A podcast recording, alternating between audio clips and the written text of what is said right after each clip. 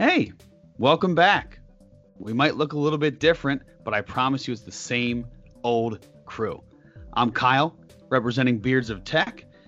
This episode, we go into a little bit of a recap on us, and of course, the last few months. We're going to catch you up just in case you missed it yourselves. Galaxy was folding a little early in the hand. We got Huawei conspiracy theories. Apple lost the lead designer, and Google gained a few more pixels.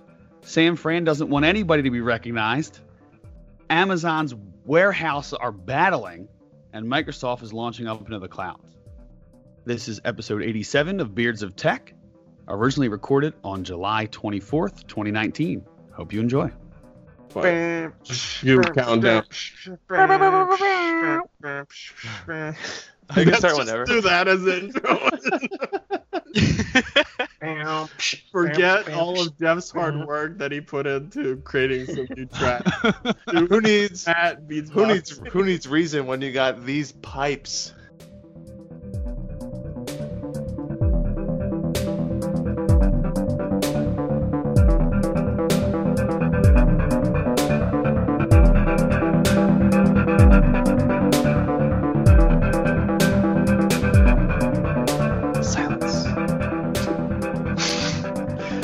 What's going What's going on, everybody? We're just gonna kick straight into it. Um, this is well, welcome back. First of all, for all the longtime listeners, uh, mostly us because we were the ones who left, not them.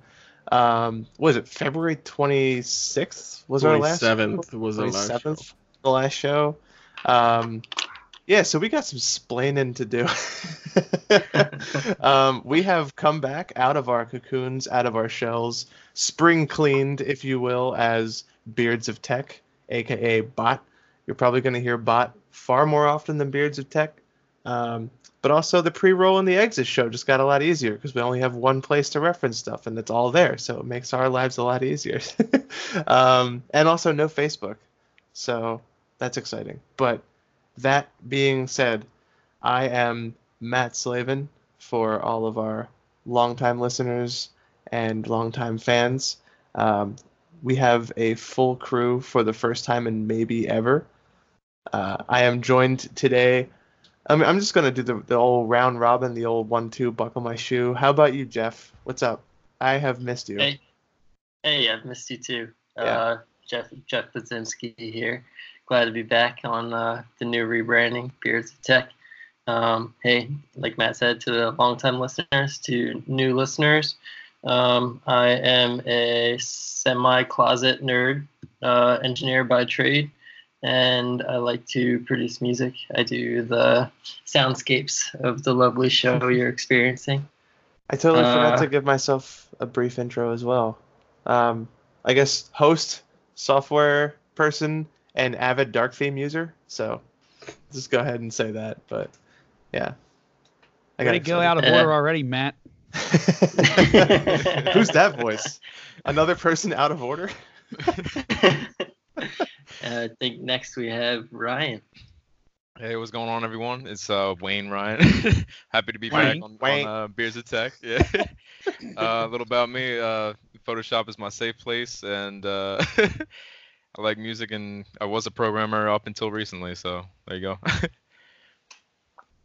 Um, what's Yeah. up, everybody? It's uh, Kyle, Kyle Fisher, K Fish, K Dog, Fishman, whatever you want to call me. That's who I am. What's up? I'm so stoked to be back. This is ridiculous. Yeah. Here's a, I'm just really excited that you guys finally decided to name the podcast after me. I really appreciate that. Yeah, it was all you. all because of you. I, I know we all have beards, but yeah. Our, our new logo was modeled. Uh, it was meticulously modeled after Kyle's uh, uh, beard. I'm really glad As that we're were not all taking, of our beards. Yeah. I'm But, really uh, glad that we're not taking the ZZ Top approach and like one of us is clean shaven.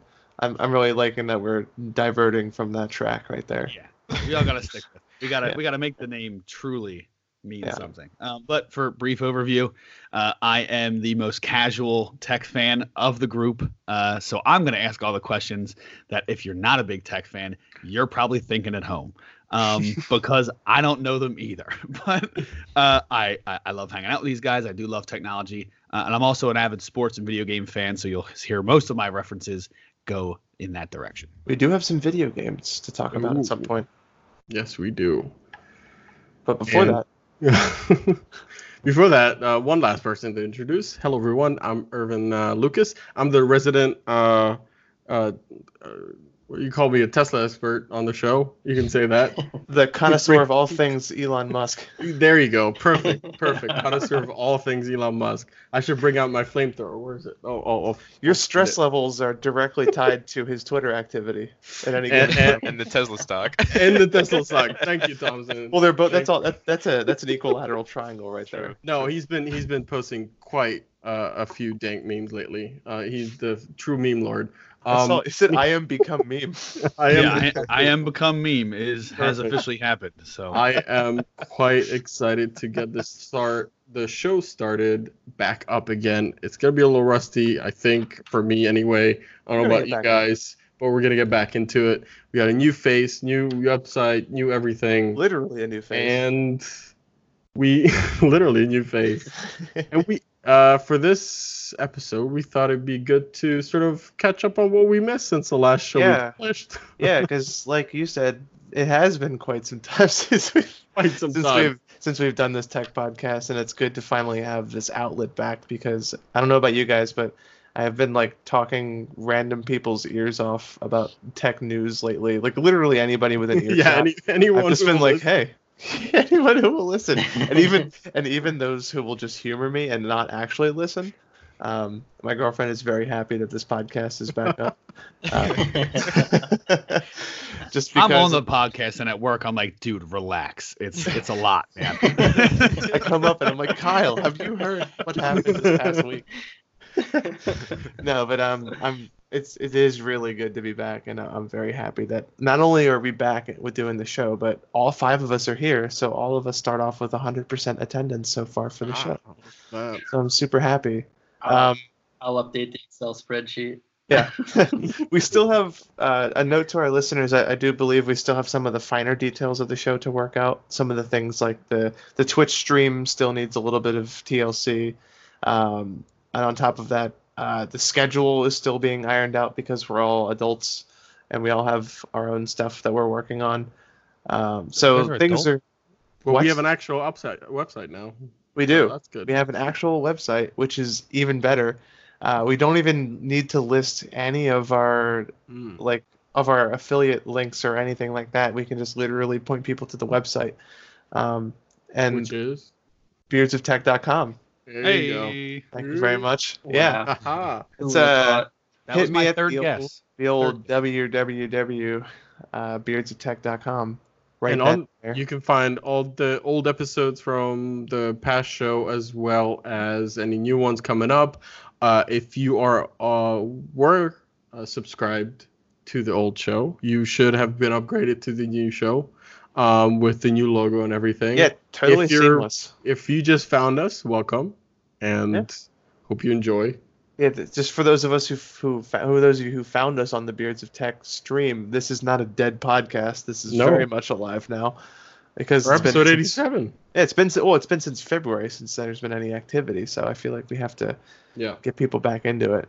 Um, another thing worth mentioning is that we were previously a clean podcast, but now we say words like hell and poopy. My personal So- favorite is Dag Nabbit, but Dag Dag nabbit, nabbit. yeah, rapscallions, you know, all, all that jazz. Uh, but yeah, so there's there's kind of a no holds barred thing there. So if there are any if there's any folks under the age of uh, 18 and or very heavily religious folks, this may not be your cup of tea. But you ne'er do wells. you ne'er do wells, you, yeah, or would that be a goody two shoe in that case? But either way, um, but yeah, I digress. uh, do we want to get into the news, or do we want to talk a little bit more about our show? Because we do, and and I liked the the approach that we worked out in the pre-show. Um, the plan was originally just to kind of pick up where we left off and. I was thinking we would do like the past week and just kind of ignore the rest of the year, but I like the idea that we have about um, covering pieces of like our favorite things that happened or didn't happen or succeeded or failed since we last had a podcast.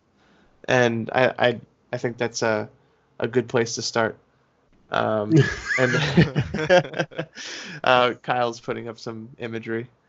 Uh, but yeah, so I think we should just get right into it. Yeah, Galaxy had some uh, issues launching a particular phone. Yeah, did we we talked about this phone on the podcast before? Yes, I we think did. I it- made that episode. Yeah, it was announced. We talked about the announcement. You gotta know when to fold. I don't know the rest of the words. Yeah. I Um, see what you did there. hey, but yeah, so the Galaxy Fold completely folded. Um, it's still up in the air. It, I wouldn't say it's folded, but the launch date came and, And it went. went, and no actual phone release happened because some uh, reviewers had a little bit of an issue with their screens after about a day or two, it would just break. Or Yeah. a little piece of dust would get stuck underneath the screen and would also break the screen. Uh, and then there's uh, what the screen protector issue there's a, a, a layer on top of the screen. Since of course it bends, it has to be a plastic screen, so they put like a protective layer on it that's also plastic that looks like a screen protector. And some people try to rip it off because you know brand new phones come with like a built-in screen protector. Some of them um, that you peel off before you start using it. And Mhm. some of that, some of the reviewers thought, oh, you just peel this off, and that nope, actually, it's a critical piece of the component of the display. So Wow. Samsung delayed the launch uh, indefinitely, and we still don't have a new launch date, and was supposed to be released what in April, end of Yeah. April, someone around there. hmm Um, and we're almost at the end of July now, and we still don't have an official release date uh, for the Galaxy Fold, the two thousand dollar, right? Yeah, two thousand dollar phone. Yeah, in 1989, I think was the price, or something like that. Great that year. was like, it was, yeah. It's not for Samsung though. Not for Samsung. um, but I, it sucks because like I really wanted this folding phone. Like as as as I, I have no intention of buying a folding phone, but from a bystander and from a tech enthusiast perspective, like I don't think I've ever wanted a piece of technology to succeed as much as this phone. Just because like It's of like- the It's it's different. It's like Yeah. straight out of like Star Trek, like the Yeah. like oh here, here you go folded phone. Yeah. Like, uh, and I think that maybe you would say you wouldn't buy this folded phone. You have no intention, but when it if it were to succeed and other brands were to do the same thing, then you would certainly be on the market for it. Yeah, That's what's disappointing to me about it. yeah. And I think that um, one thing that we we used to say all the time is on you know when we were i4o is it- we're almost at peak phone now. What what's the Mm, next thing someone could possibly yeah. do? And this was a next thing. This was a next idea. And and like you said, it didn't have to be the greatest phone of all time, but if it hit the market and was able to succeed at, like to the level of just not breaking instantly, it it, it would have been a huge step forward for smartphones and I think Mhm. this is um this is going to deter people from going that route uh, just yet. For sure. Oh, the, the price point that was set on it was ridiculous too, off the bat. Yeah. It was like 1900 Yeah. or something like that. yeah. You But see that that- a lot with fringe tech. Yeah, Well- with brand new technology, which which is Flagship expected. phones, they hit Yeah. like 1200 tops. You, you're going, you're aiming at 2000 This instead is a totally new this market. is above. This is the next level, right? Though, like flagship is now is around a thousand, but this will come down. But we needed that first step of like someone to Right. try out the technology. I don't think they were expecting to sell this phone in volume at all, uh, or No. make any money They- on it. they Um, had to know, even in unit testing, of there was going to be issues. So why rush the release? Because it's they only had giving your if- no, competitors you leg know, up. you know why? Because they perfect wanted it. no, they wanted to be first. Because they, Yeah. if they would have launched on time, they would have been the first to market with a foldable phone. So are they the only ones on the market with a patent for this? No, No, no. So you got Huawei making one too. Yeah. Uh, But And the then- only Oh, great. although although Samsung is an innie and Huawei is an outie, but yeah. um, it folds it folds the opposite way. but um, yeah, you know like- who beat them to the punch and, and MKBHD put over the video is the Royole FlexPai that we saw at CES. It actually now officially is the first foldable phone out on market um, on the market that you can buy. You can't buy it here in the US, but um, you have to import it, and it sucks. Uh, but the, That's the what- like the Galaxy Fold was like the only one of the only Yeah. good options. That and Huawei. Huawei one looks So- pretty sick. like especially in technology, I don't think I've ever seen the first of anything be a huge success or work correctly. No, of course. The first into- iPhone. The first Yeah. iPhone. I remember Yeah, being blown actually, away that- by that. That No, had back a then it was blown away back, by. it's like wow, this is terrible. But Sure. at the time, this was groundbreakingly unbelievable. I was like, oh my. Yeah. Oh yeah, yeah, yeah. Technology, Yeah. yes, but it didn't sell well because it was too expensive at the time for the market that it launched in. And there was a It did really didn't sell There that was a- well. ton of controversy around that phone too, because wasn't it like it wasn't selling well, and then like within a month of it launching, they dropped the price by hundred dollars, Yep. Yeah. which Yeah. angered the early adopters who waited in line. right. Yeah, For weeks. and then Yeah, they had to issue refunds for those people who were early adopters. Yeah, so there's some- some con- controversy there, which you know any is new, but I agree there was that 2G. it flew. Yeah, everybody was complaining it was only 2G. the Um, hell out of here of refund because you bought it first day. That's your fault. yeah, You should have waited and saw how it was like the rest of us. That's like that's like 4K TVs. Like a couple years ago, they're thousands of dollars. Now you can get a huge one for like 400 bucks. I know. yeah. It's right? that's just Yeah. the nature of the beast with technology. Yeah, But um, that's what happens. But it's Yeah. funny how Samsung screwed their entire launch up, and I think, will they? Is it even worth it for them to release it at that point, or just wait till like just go back and just keep working on the second one that they probably already are, are working on, and just wait till next April to launch that one? And why release a phone middle of the year that Yeah. is going to be obsolete again next in next April? If I they're just feel just adhere for- to that schedule. I just feel bad for the developer because uh, the, the person who worked on this, the least visited page on Samsung's entire domain, because it's like a really pretty web page for the Galaxy Fold, and it like has a lot of nice like visual elements like the sliding Galaxy Fold logo and like the opening phone as you scroll down the page. But it's like unfortunately just like the dusty corner of Samsung's website because no one's gonna care about this until next year Yeah, when they announce a new CEO. one. The CEO is like, ah, the phone doesn't like it keeps breaking and no one likes it in testing. Yeah, but think of the web developer. Ah, you're right. you put so much work into it. If you scroll down, you just see the things pop in like out of out of the darkness of the web page, and then it opens up and it says "fold" around the phone. No, but yeah, it's it's like it- it's cool. Like I can't help but be excited about this kind of technology because it's like because like we've we've gotten so used to the like the slab of glass approach to smartphones where it's just this square with glass on both sides and it's arguably the same form factor that even going all the way back to the original iPhone that we've experienced or even going all the way back to like the Palm. Um, just a generic touchscreen with maybe a couple of hardware buttons on the outside whether they're on the side or at the bottom of the display or like a couple of peripherals a, a port like and this is the first phone in arguably a decade to break that mold um, in any Yeah. way more substantial than just a, a slab Yeah. besides I the don't think black that- slab. I don't think that uh, Samsung was planned for the advent of the pop socket. Personally, I think Hmm. that's really what did them in here. yeah what, you know, what, what are you gonna do? What are you gonna do? How are yeah you gonna put a pop socket on that thing? yeah and arguably the um the LG Flex was like the only phone that had a different shape to it between now and then but nobody remembers the LG Flex so that is what it is I'm- But I'm googling it right now.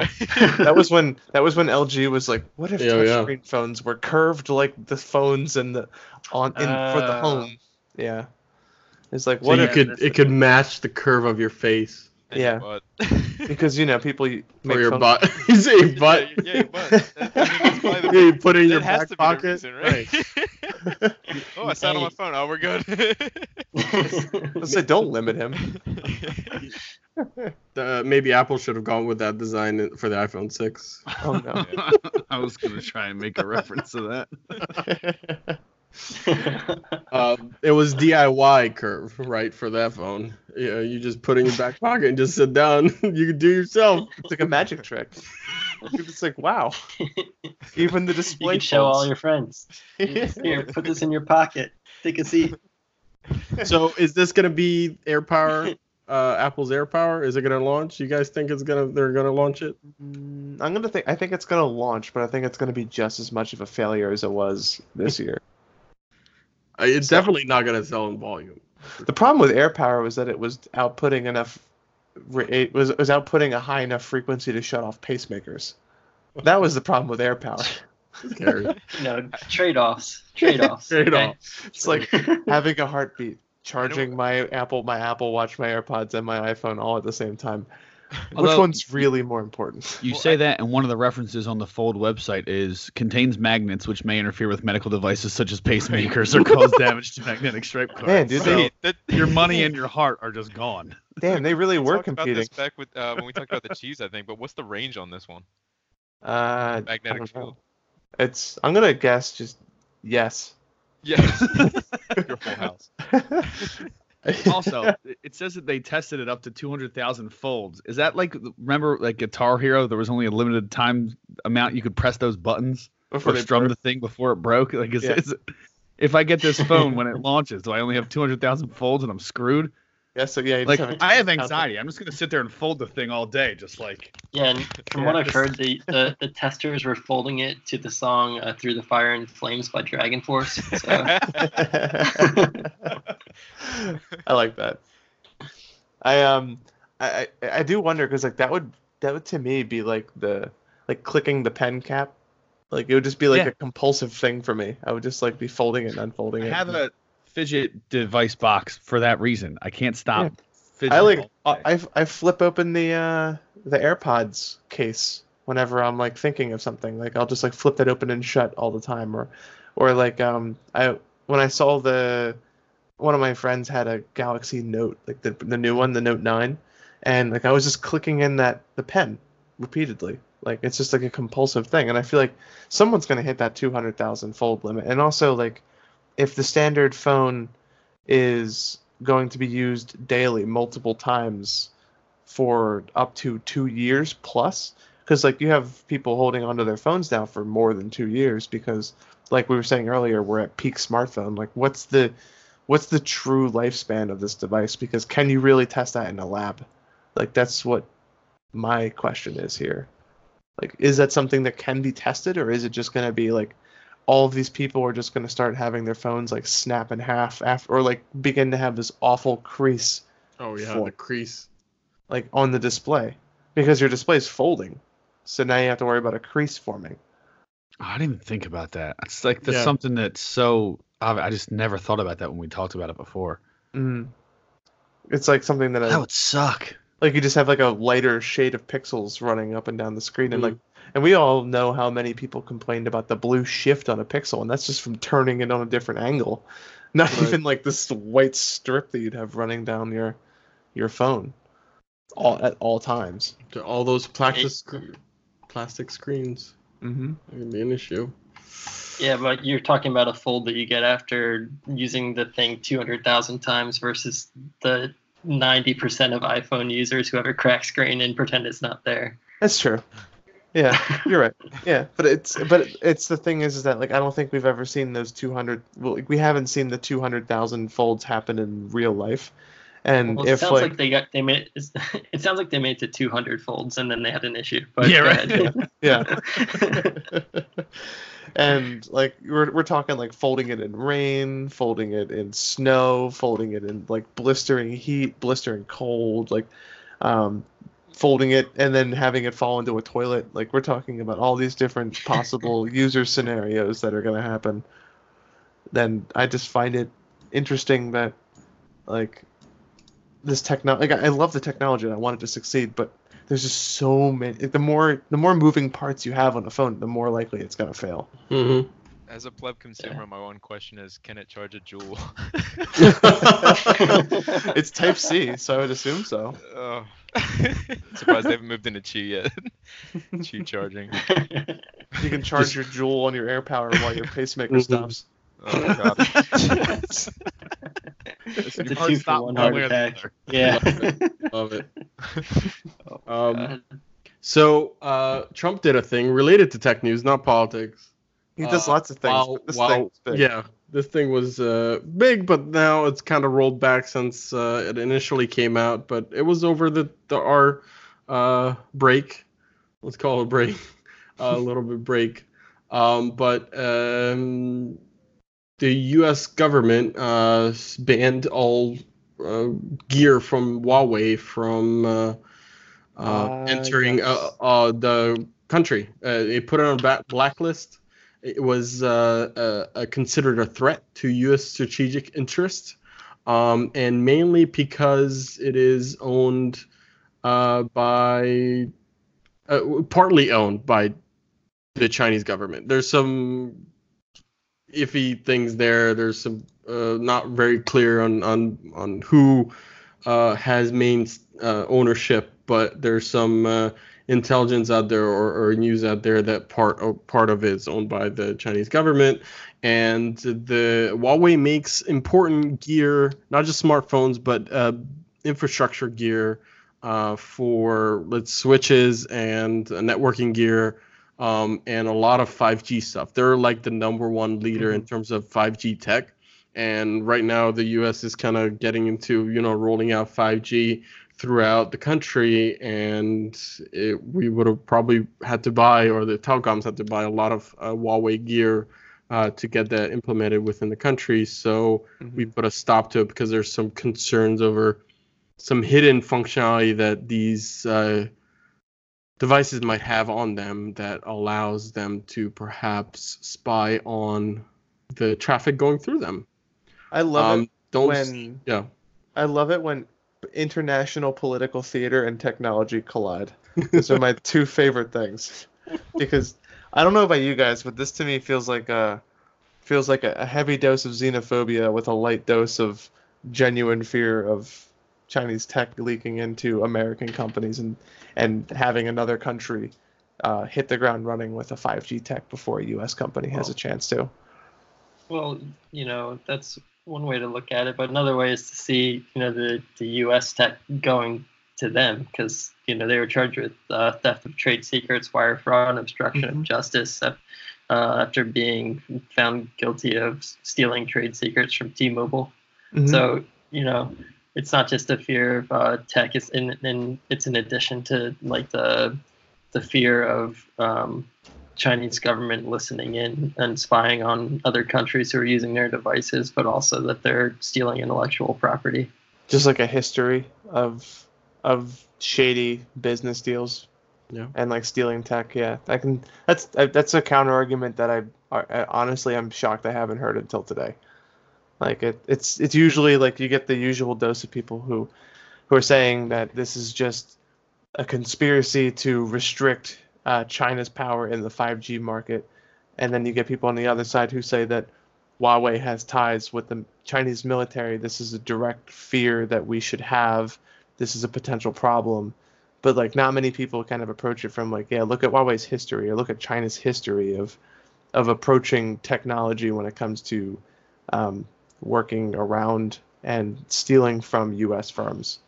So and and and Huawei had this huge plan to launch in the U.S. and the last minute was stopped because they uh, um, sort of pulled out, or they had to pull out because uh, their partners was it Verizon that they wanted to partner with AT&T, one of the big telcos, um, pulled out at the last second from the recommendation from the I forget which branch of the uh, U.S. government, which office uh, recommended that they don't go ahead with that um, partnership.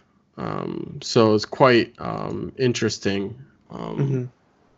yeah, uh, development there. And now they're fully well. The, initially, they were fully barred from ever using, um, uh, or actually, so because of this ban, um, uh, Intel stopped refusing or stopped sending them chips. Um, uh, reportedly, Huawei has been stockpiling um, uh, chips that are made by U.S. companies in preparation for this type of ban.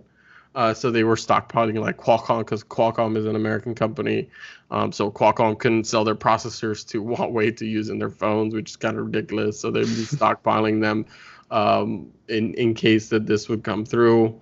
Uh, some of the news that leaked or, or came out um, uh, when all of this unfolded. Um, but now it looks like they're back, sort of on a they back baby. they they're sort of not as as much um it, it'll allow license sale. it Looks like, but they'll still remain on a on a blacklist, whatever that um, whatever that means. They're still just uh, allow them to sell their certain things, I guess, but not um, whatever they want. I think that's because they realize like just how dependent some U.S. companies are on like Right. Huawei modems and broadband technology. Yeah, Like there's they not are many people making 5G tech in particular. Uh, even just regular modems. yeah, Like Huawei is like the supplier of modems, and like even companies that we're familiar with use Huawei modems for for like allowing data connections and stuff like that, and interfacing with cellular networks and stuff like that. Just it's something like they're so prolific through that industry that like I guess shortly after this like knee jerk reaction from the government they realized like oh yeah like this is gonna hit the bottom line of a ton of companies yeah. um Has Stop. there? I haven't seen any update on like. Has there any? Has there been any proof provided of what they're accused of or So- potentially doing of like putting backdoors on all this hardware and So, yeah. letting? um germany actually had its top like security advisors and like their like um basically their cybersecurity teams for their government do a deep dive into Huawei tech basically like just examining all of the callbacks that their devices are making all of the the tech that they're um that they're going through at the at the moment and they didn't find anything so as of right now, and I, I think also U.S. firms weren't able to find anything either. Um, but like they just straight up don't have proof of this at the moment in time. So like up until up until now, I don't think there's been any like empirical evidence of any kind of uh, like if you want to call it phoning home or attempts to send data back to China in any way outside of what those products are saying outright that they already do. So, I don't think I think it's kind of baseless and kind of why I was leaning towards that conspiracy thing. Like it just seems like an overstep, but at the same time, what Jeff was saying, I, I agree that the the country itself does have a history of stealing technology and breaching contracts and breaking the law across the board when it comes to uh, taking U.S. tech um, but to answer your question, the short answer is no. I don't think I, I don't think there has been any proof of them in of being of doing what they've been accused of. Yeah, putting Which is- Yeah, like I And if all these security researchers have now all these eyes on them, I don't know. Like, is it hardware exploit or, or hardware little particular chip that was put on there, or is it just the software within the firmware that's a little backdoor put in there?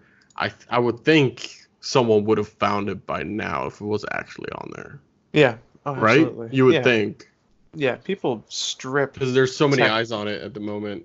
yeah, people have been able to like find flaws in many things considered like unhackable or like closed and I feel like if something is legitimately a problem, I feel like we will hear about it. Yeah.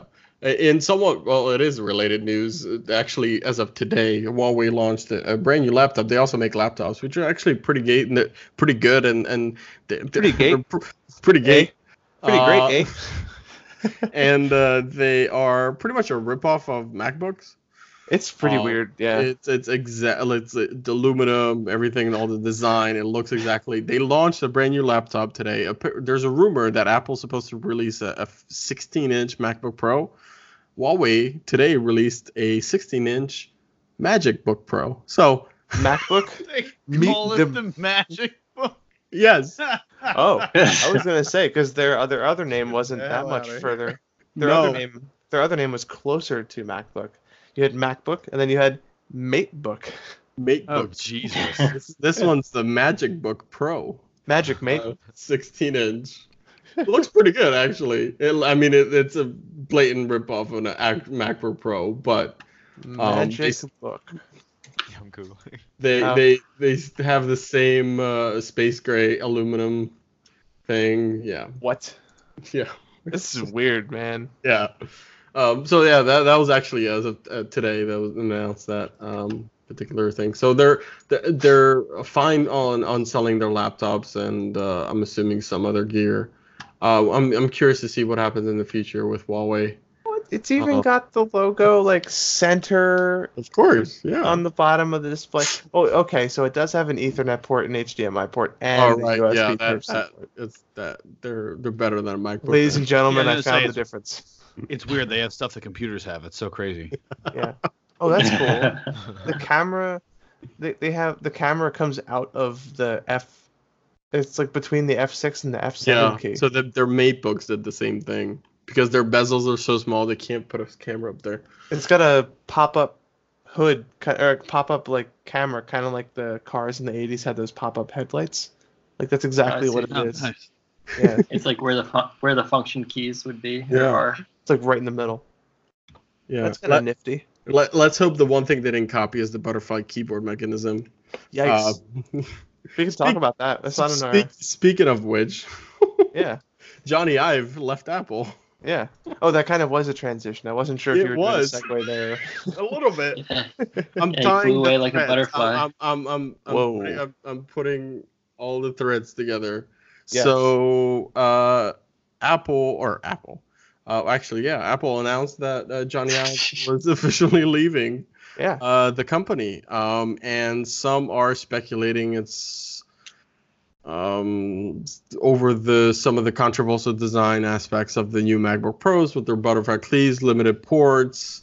Um, because I think Apple's one of the biggest companies that are, I say, You can just leave it there. They're one of the Design- biggest companies. the biggest companies, period also that are led by design Yeah. over function Yeah. and the head of that team was jony ive maybe Is- he just wanted to cash out and he's like i'm going retiring for the rest of my life or We're gonna go make a bunch it- of aluminium couches. uh, no armrests. So yeah he, he was quite um crucial to uh, the most iconic like product launches of apple Yeah. Oh history. yeah. right? So in terms of the design and and um, the the of the products, the iMac, the iPod, um, Pretty much like when you think of iPhone, right? when you think of Jobs, like Steve Jobs, and Right. when you think of Apple, the only other names that come to mind in terms of Apple's legacy is Woz Yeah, and Ive. yeah, I would argue that those three men are like the in are what are a part of what made Apple successful and what made Apple what it is today. Like Jobs and Woz in the very beginning, you had um, with the Apple computers and getting the, the getting the foundation of this company off the ground, and then you have Jobs and Jony Ive designing basically from what was it the iMac onwards in terms of like product design and industrial Yeah, design. Max, Yeah. the um, the iPod. phone, the watch, the original iPods, the uh, the stores. He had a big part in putting together the, the look and feel of the of the Apple stores. Yeah. Mm. Yeah. Um, I'm sure there's other stuff I'm missing. Remember yeah. those iconic, the original iMac with the colorful plastic casing? Yeah. Oh yeah, I had them in Uh, grade school. Yeah. Yeah, same. So iconic. What also the iMac with the neck, long neck that would extend out from the ball, Yeah. half, half that's ball. Yeah. Oh my god! And you could lift it with a finger, and it would just it was perfectly balanced. And you can move it around. uh, Perfectly balanced. effortless- Perfectly. It's Thanos' computer. Let me tell you how excited I was in grade school when we got them instead of the giant gray bricks that were right before them. Yeah. Like Mm, before That's that, how their marketing worked. yeah, that's Yep. a, that's a great point. Because before that, it was just a beige box and a giant CRT next to it, and Yeah. that was most of people's computers. I And have they didn't. fond memories of like when you get your hand close to those CRT monitors, like your hair would stand up from the amount of like Oh yeah, just like the frequency of the, the The display. EMF or whatever. Yeah. Yeah. the, just like the ambient radiation of it or whatever. Yeah, man, those were great. And then like you turn No. off the TV and you hear the sound as the TV turns off or whatever. Now, but uh, I don't, I don't, I don't mean to be a party pooper here, but do you think that he's left to join another company? Do you think maybe he has a company that's interested in him that resides in China? There's an article Uh, here from 9 to 5 hey. Apple Yeah. from eight hours ago. It says that he left to start his own design firm called Love from Jony, Mm, independent design firm. That's, Yeah. I'm just saying. I'm just saying that for magic that that MagicBook looks an awful lot like a MacBook. It's Yeah. weird, weird Yes. timing. Yeah. So I So think. Oh, go ahead. No, go ahead. I was say I, I think that um we're still gonna see a lot of Jony Ives touch Yeah. on on Apple products because like like Ryan said he's doing he's doing LoveFrom and it's more of just like a, a firm I feel like um, and the way that I'm looking at it is that, that I, I, I choose to believe that Jony Ive just kind of reached the theoretical cap of working at Apple like you can't go any higher in the company so he's stepping aside to work on his own ventures with his own company as well as having Apple as probably a primary client Yeah. for, for his Yeah. work. I'm pretty sure that Apple is going to be in his like gold list of products of like the clients that he takes care of first and His key foremost. account. Yeah. His key accounts, yeah. Key account. it's going to be something that he d- that that he takes care of, but it'll it'll allow him as a designer um, prior to his retirement expand into anything he might want. Yeah. Um, Sure. Um, So- he also one thing that I forgot. He also designed the Apple spaceship camp- Yeah. campus, which is kind of crazy. Yeah. You designed Uh, that building? Yeah, the Did he work with entire the interior architects, the interior and the exterior. Um, That's crazy. yeah, he worked on that design, and and you can tell like it's it's all Jony Ive. Um, I'm looking at his net worth currently at 500 million dollars. Yeah, I thought it'd be more. He's doing, he's doing, he's doing Dropping okay. He's doing alright, but I thought it'd be more after all those years at Apple. Um, 500 yeah. mil. yeah. Oh, and he also overtook. Uh, he uh, designed iOS seven. Um, Mhm. Yeah, I was- I was reading that too, which was a, a, a pretty big, uh, pretty big change. yeah. that I was when they went from uh wasn't that when they moved away from like the really weird web 2.0 like 3d looking buttons? the buttons skew skeuomorphism. yeah the skeuomorphic buttons Yeah. yeah the ones where like the like the music app looked like a pair of like photorealistic headphones and like safari was like even more like now it's like flat kind of Yeah. matte colored icons. Yeah. That and I, i'm i'm a big fan of that design redo You- especially because a lot of other phone companies followed suit and android got a lot cleaner as a result. And Just to close it out, I think he was uh, uh, an iconic, still still is an iconic designer uh, within the tech tech industry, and uh, his uh, work will be used as inspiration, I think, for uh, a lot more years to come. I think. yes um, talk about how much you know Apple you know spends on their design, but they have designed some iconic stuff in the past and um, some pretty cool looking tech. yeah man no i'm a fan Uh, um the Yeah, other he will definitely be super interesting to monitor moving forward. If he Yeah. remains just his firm, or if he jumps to another company, will be uh, could be a game changer moving forward for sure. All right. yeah yeah What if Google picked him up for their next Pixel design, Matt? Whoa, man, you're not giving me any time Sorry, for these sorry. segues. I'm just Or, firing uh, off. God damn Just it, man. Firing a mile a minute. Dude, I love it though. No, keep going. It's good. I need I- I need somebody else to bring segues in this new this new half of our I've podcast. been, I've been I've been pumped up uh, since February 27th of all these segues that I have inside of me. I just want to let it all out. That's fine. Yeah, Irvin's, release. Irvin's got Irvin's got more segues than Paul Blart Mall Cop. Hey, Hey. oh Uh, god. So yeah, I, I brought up Pixel because I missed you guys. good to be back. Um, Go ahead, talk talk about your pixels. Tell me about that. Pixels. 3X. Well, you're our resident Pixel guy now, right? You've moved. I am. You you you are now fully Pixel, and you moved over your significant other as well. Uh, you're, Yes, you're I- converting everyone. Um, yes. So I think you Where- should you should Oh, talk oh, about wait. the new Pixel. Here we go. Look at look at my oh water bottle. Oh bottle my here. god! Wow. Whoa. What? Sponsored by Google Team Pixel. Wow. I thought that was. Team I Pixel. thought Yep. when you pulled it up initially, the Google logo was filtered because it was like blurred out because of the Skype bokeh. And I was like, wow, we're even filtering out product advertising on our podcast. This is some pretty cool tech they got Mike- going on here. Microsoft is looking out for this stuff. I know, right? they don't want to. really stepping Steve- up their game. Steve Ballmer's like, got you, fam. Unless it's a Windows phone. I got you. So yeah, Jeff, you want to Yes. talk about the new Pixels that were released? Yes, While this, we were is, this, this is dated back to May 7th. Um, so Google announced uh, the Pixel 3a as well as the Pixel 3a XL, which is like, um, I guess, a more fiscally responsible Pixel, like a budget friendly one. Yeah. Um, yeah, to join the family. So yeah, you know, it's got um, signature Pixel camera. It has the Pixel camera, their Snapdragon 670 processor, um, max storage of 64 gigabytes, which is less than you'll see in other Pixel models. Um, no wireless charging, but it's got um, you know, it's it's bringing back the headphone jack. So it's kind of uh, got a little niche, niche market there. Um, What's Run that? it back.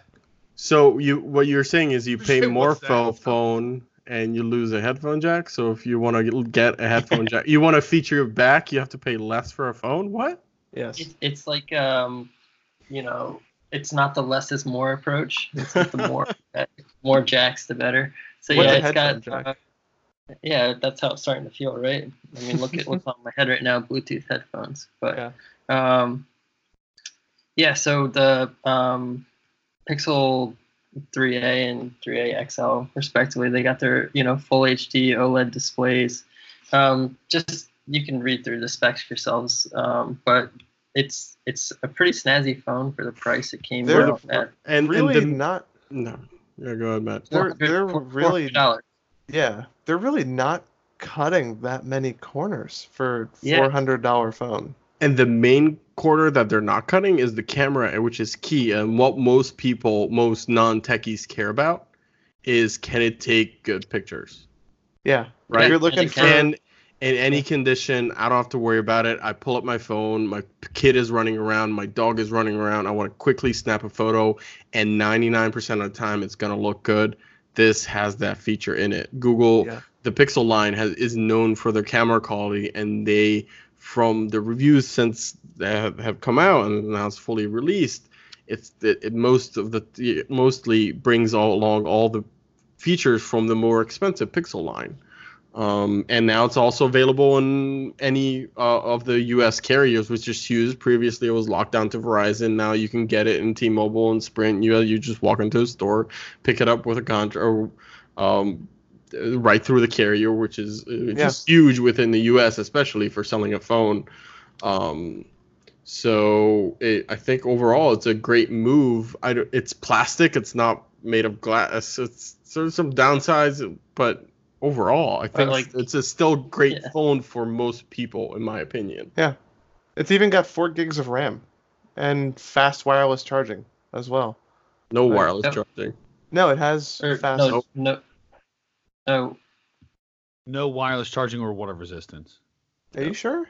Yes. yeah, positive, positive. the But the, the article at least says the emission of wireless charging and certified water resistance.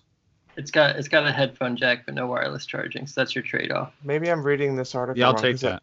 Because it says the larger 3A has the full HD OLED, while the smaller 3A measures at 5.6. Stereo speakers and Bluetooth 5.0 feature on the 3A spec sheet, along with 4 gigs of RAM and fast wireless charging. Wired. Wired. Oh, wired, You're, right. You're Wired. misreading. Adding words. Yeah. Whoops, you're Yeah. adding. It still You're- has 4 gigs of RAM. Huh. you know, but to Pardon go off me? what you were saying, yeah, the 3A has got a 5.6 inch OLED. Uh, the 3XL 6 inch uh, OLED.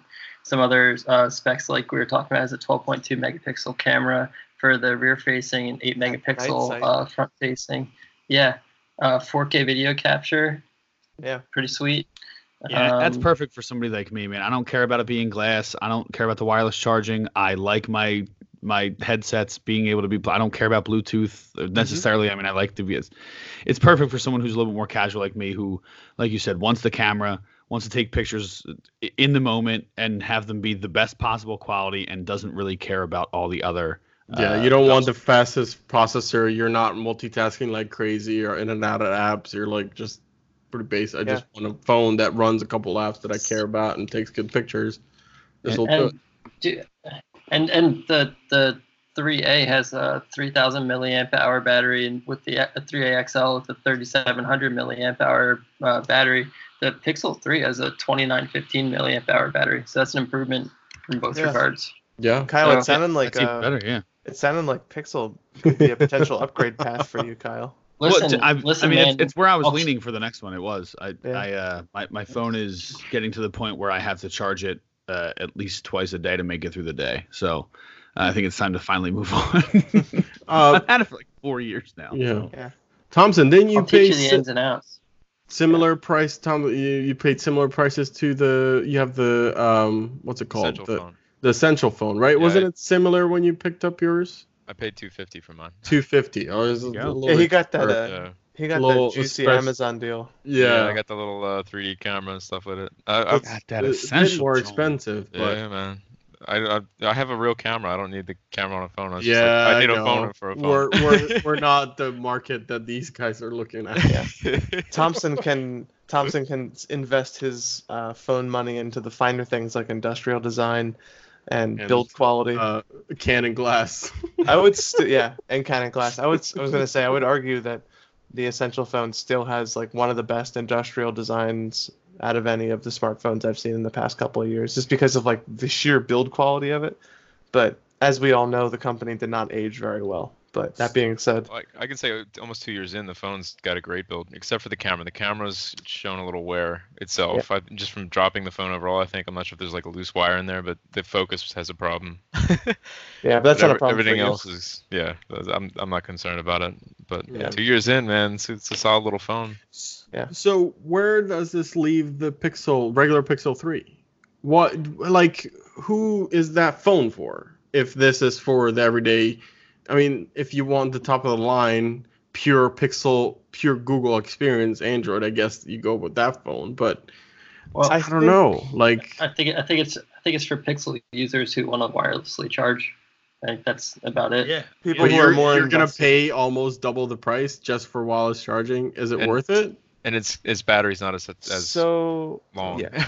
Yeah, so I think that the difference is going to become far more clear this coming October With the Uh, Pixel 4? in Pixel in the Pixel 4 launch.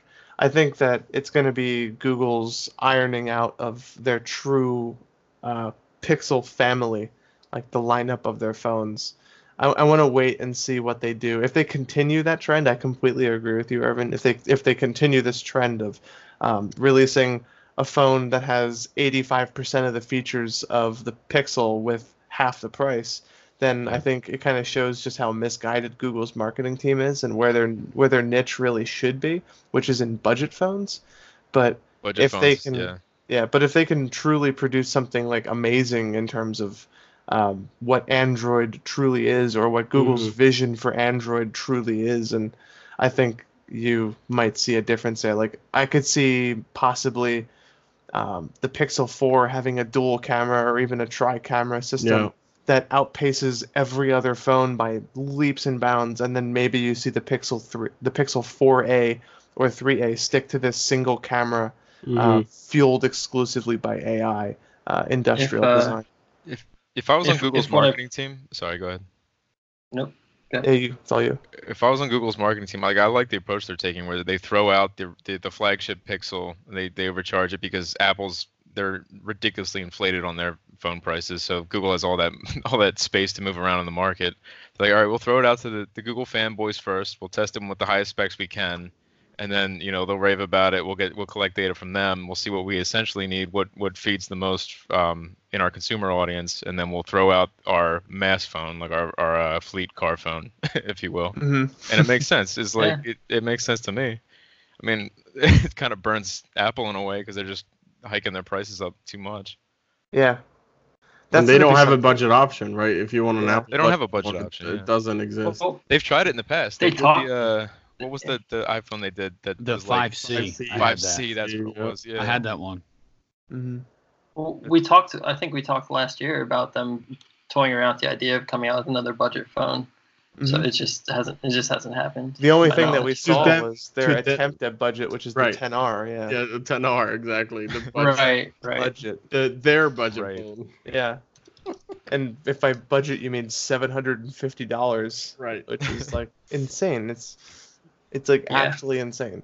So But- uh, yeah, I, I like your suggestion of the Pixel 4, sort of widening that gap and really differentiating between you know having that budget, which is I think very key, having a great budget phone available Yeah. to consumers. Um, and also, honestly, I can't tell just the throwing difference between all- a 3A and a 3. exactly, they're very similar looking. And Yeah. then perhaps with the Pixel 4, just throwing all the features in there uh, Yeah. that possibly could within that you know thousand dollar price range. Yeah. It'll look more Oh. like a 10S 10R scenario and less like a 3 and 3A. I Yeah. think. Yeah. Well, Yeah. yeah, and I mean, there's been rumors about them having uh, gesture recognition too. I don't know if you guys have heard about this like oval part. Uh, Yeah. It's like an opening in Mhm. their frame. Yeah. Yeah. So that they're they're guessing that there's gonna have like a I forget what the actual term was for it, but basically that you'd probably be able to interface with your phone using gestures as opposed to actually touching the screen, which is We saw that briefly. another way. Yeah. That's like that's an, just another way to kind of open up that gap between the Mhm. budget phone and the the fancy phone. So Yeah, LG experimented with that also with their with their smartphone lines where you could like have your phone on the desk and like wave your hand over it to like swipe pages and stuff like that. But yeah, Yeah. I want to I would love to see how Google would implement that. I think that Don't work out so With well the- for LG. with the no, well it's LG, Irvin. You know my opinions on LG. I think it, We're I not think it- talking about LG.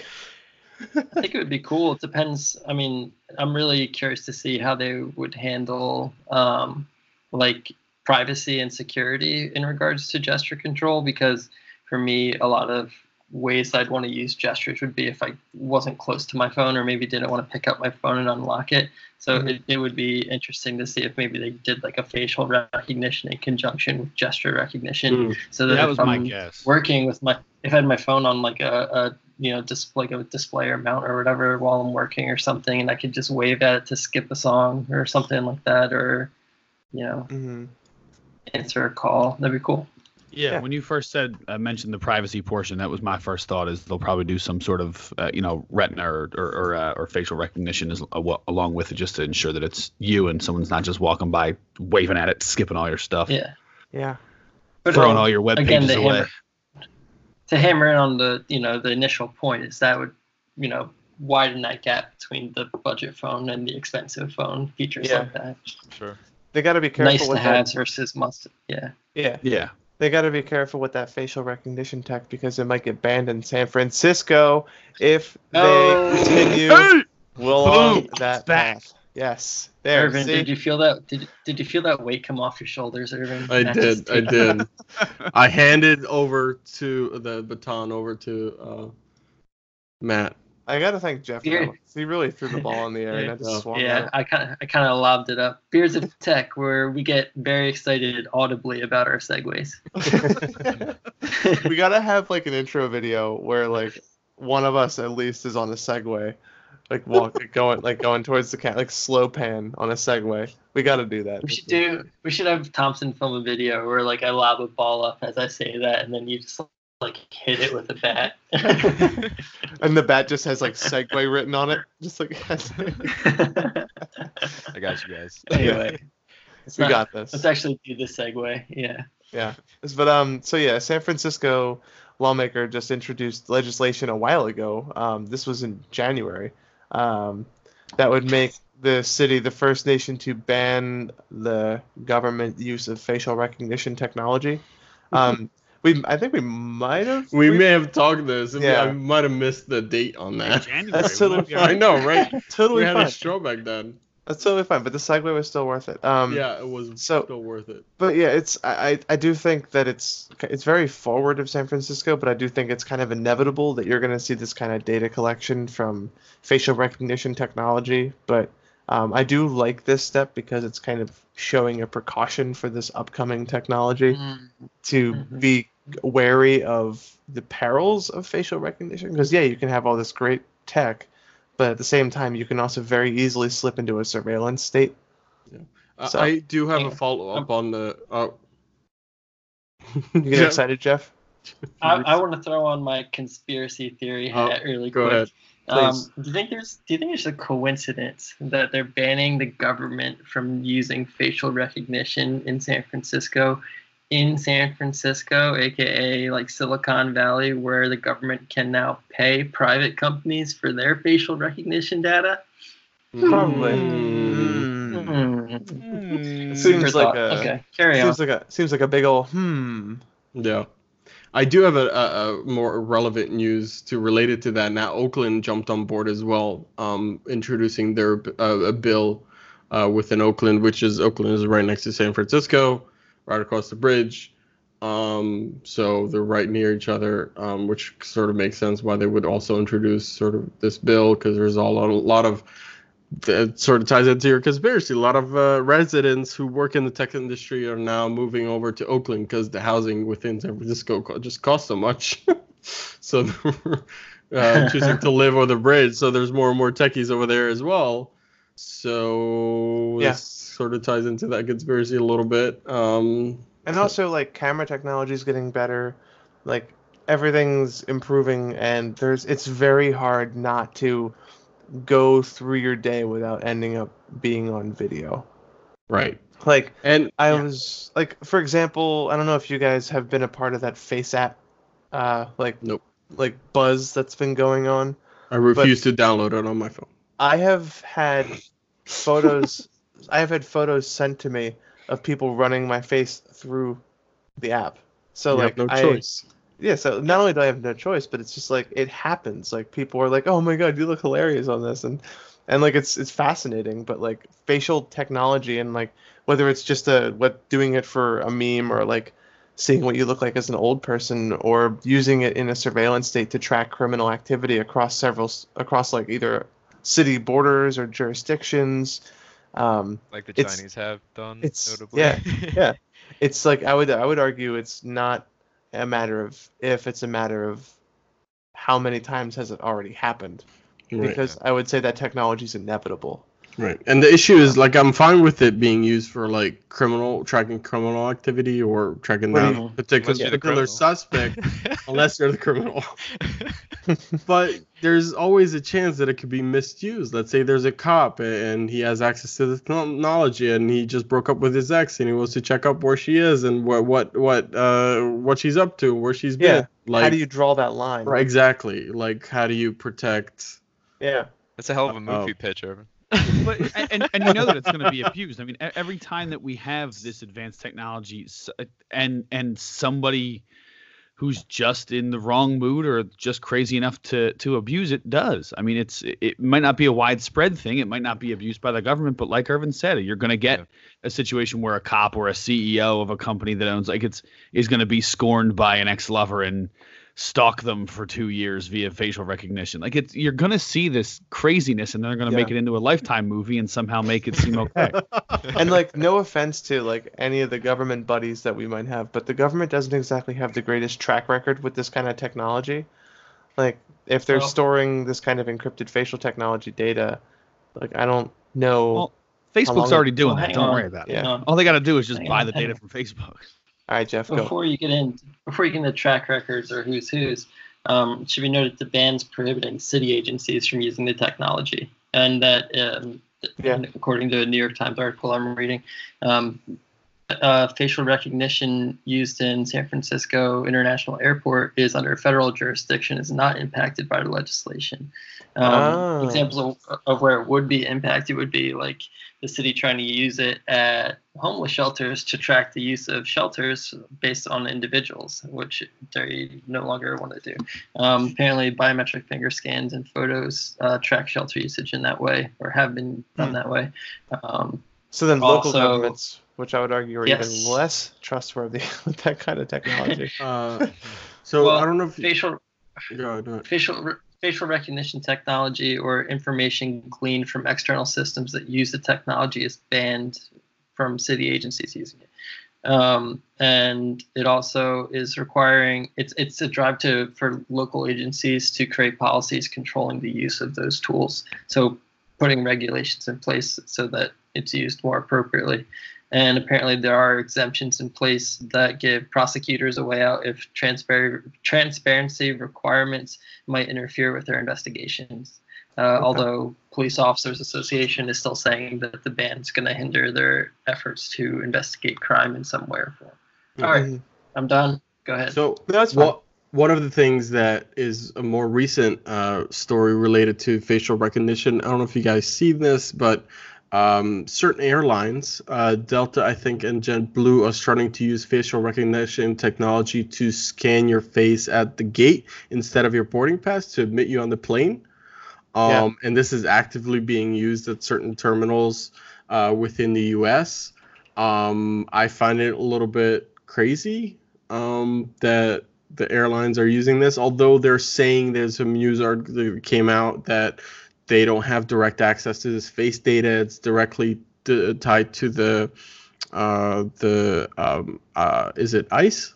Is it ICE database or no? That's that's uh, uh, Zuckerberg's database. Yeah. Zuckerberg's database. Correct. yes. was it wasn't it Go, wasn't guys. it was it DHS or something like DHS, that? yes, DHS. It's the DHS database that they're using in the background, so the airlines don't actually have access to your um, the face data. But it's still very creepy that they're tr- sort of transitioning. I don't know what what benefit that brings, rather than scanning that code when you're walking on the plane oh. with, versus your face. Like, what are they, they are they getting? Like people who are faking their identities to get these flights? I guess maybe that's why. very very small use case if practical at all. I think really the the trade-off that they're going for here is people are, are going to be lazy and not want to hold out their phone with their boarding pass or print out a boarding pass. They're going to say, okay, they can just scan my face, cool. Like, but you know, Yep. that does And you- it's intelligence Easy to sell. editing. apparently you can opt out but some people who have chosen to opt out they make you jump through all these hoops so it just seems easier just to go through the gate with your face and whatever and just deal with it which is which sucks but i What are hope I this just become doesn't become the standard i really the hope as a person who flies a lot and i'm jeff you you were you can Yeah. That. Like, uh, at the same time, I, I don't know if I care, honestly. I mean, I do for other people, but for myself, Right. I don't. yeah Yeah. But What are the major connecting Ryan- airports for those two airlines? Because I wonder why those two in particular. what, uh, what were the two, two airlines? Delta and, and jetblue is the one i've heard of that are actively being uh, using uh, this at the moment So, So So internationally, Jet- what is their presence? well, it's just this is just inter, um, Um, I'm thinking for people who want to like escape, they want to cross borders without having an issue, right? yeah. So right now this is only for domestic flights, so not on international. But JetBlue, if I'm not mistaken, is based out of Boston. I think. Yep. Yeah, Boston, and uh, Delta is based out of Atlanta, Georgia. Atlanta. Yeah, so they're currently yeah they're just uh, using it at, at, in Atlanta, and it looks like uh, I uh, would guess Boston, Logan, but Dallas. DTW is Dallas, right? No. DFW. It's Thompson, if you're trying to if you're trying to go places without getting noticed, you're gonna DTW. need an unmarked white van and Yeah. about a week's DTW worth, is of, Cut my Detroit. hair, maybe. Detroit. Yeah. week's worth of protein bars and a lot of water. yeah, right. But but I think it comes Yeah. down to I, I mean, go ahead, Jeff. Nope. I was gonna segue, so go ahead. Uh, I- I think, uh, regardless of, of what the the next, I think it has to be regulated, right? Whether we're using it, I I think it, it's going to be used on some level eventually. That the the better the technology gets, I think you have to worry about um, things like obviously, I mean, as we currently stand, most places don't have cameras in bathrooms, right? So even if you're in an airport, you probably shouldn't have facial recognition software running in, in places like restrooms. You probably shouldn't have it in places like hospitals where it's very important to to keep your health and and things private. Um, I think things like um, you're gonna have to iron out a lot of issues that we've seen with facial, uh, excuse me, um, facial recognition software. I that was a a mistake that kind of leads right into it. We've talked previously about how when cities have tried to use or places have tried to use facial recognition before, how one of the biggest issues is uh, African Americans, and Mhm. it constantly gets it wrong. I mean, it's not the worst success rate of all time, but I mean, let's let's not beat around the bush. We already have an issue with police and African Americans in the country, and to have facial recognition software fail when trying to read an African American's face is an issue. Um, you should probably how do you differentiate between a, a child in this case? You know, uh, we we're so protective of of children and what's available to them and Oh, what, yeah, it's what not part of their information is out there. How are you going to determine who's an 18 year old? Because you're going to have to use it on everybody, and then what just delete it if we find out that that person's under 18. Uh, No, that stuff's going to be there, and we know it's going to be there. So there's so many things that you have to think about before we just Yeah. start throwing these things out there. We have to get the regulations. This is another case of where we need to have regulations in place up front instead of reacting after the fact. You know I that think you need to be GDPR thing's prepared. looking pretty good. Fuck. Gotta give me some of that GDPR. Kyle, those are awesome points, man. Um, Yeah. Yeah. yeah, it's it's interesting. Like, what what is the validity of the data you're using here? Like, It's especially when you're collecting it in mass like that. Yeah, and to what de- to what degree could it be tampered with too? Mm-hmm. And how are you storing it? Yeah, like there's all these questions that come up around around I this mean- kind of technology. You could say the same thing when you know right now they're using just video cameras or like snapshot pictures. There's just like, oh, that's your face. It was you. Like, you know, I don't think they have something that says like they probably do have something that says like these cameras are accurate up to this much pixel, which is acceptable for you know placing identity. But Yeah. Yeah. I agree. Legislation up front. Um, you know, technology needs to be vetted before it's used uh, in commonplace, and I think And it does have a lot of benefits. But I would argue it's good that it comes up in California because that's probably where a lot of this tech is being built out, especially in Yes. the consumer space, let alone the government space. Um, yeah, California is a massive economy, so anything that California does, you're either going to see smaller states follow suit, or you're going to see the entire industry shift to meet that demand. So and That's- there's insane regulations in California. Not necessarily like not logical insane, Yeah. just like an insane amount of mhm. reg- regulations in California, such as a label on your coffee that you buy that says that it could cause cancer. All right, Mm, yeah, Everything in California causes cancer. it's true. yeah. But Especially typically influencers. That's because most things cause cancer. So it's like, Yeah. That's yeah. It, you're not wrong. It's just I don't want to see it. Yeah, I don't don't tell want me to- about it. I'd rather be ignorant and then just not know. I'm pretty sure I saw an article that said like sitting down can increase your chances of getting cancer. Yeah. Oh, oh yeah, sure. yeah. And heart Ask disease. ass cancer.